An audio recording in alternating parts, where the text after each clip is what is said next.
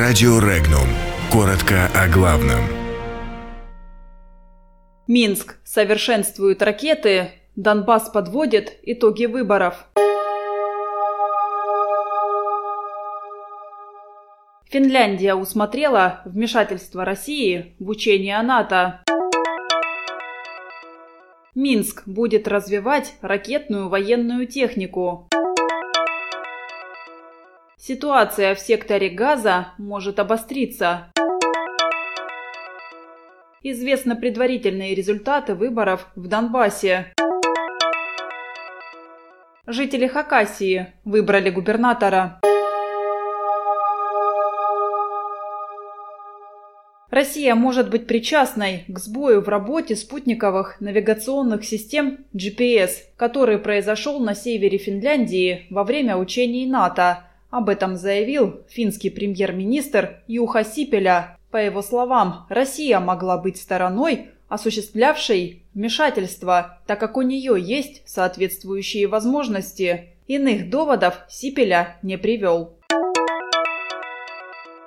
Над созданием более совершенного ракетного вооружения в Белоруссии продолжают работать местные специалисты. Председатель Государственного военно-промышленного комитета страны Роман Головченко добавил, что дальнейшее развитие ракетостроения – ключевое направление, над которым сейчас работают.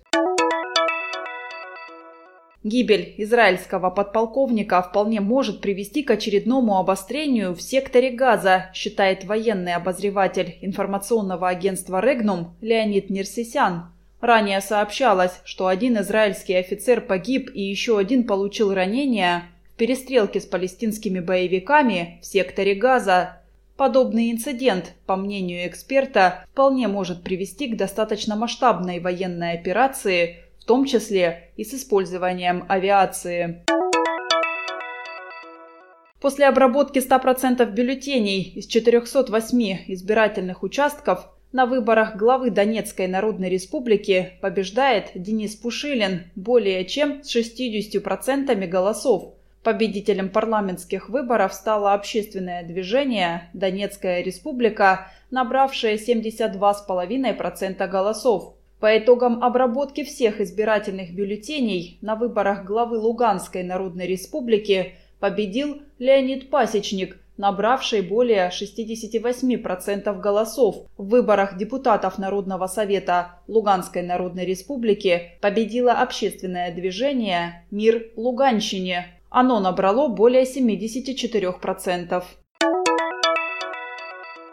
В Хакасии состоялся второй тур губернаторских выборов в регионе. В республиканском избиркоме сообщили, что по предварительным итогам представитель партии КПРФ Валентин Коновалов набрал более 57% голосов «за» и чуть более 41% голосов «против». Подробности читайте на сайте Regnum.ru.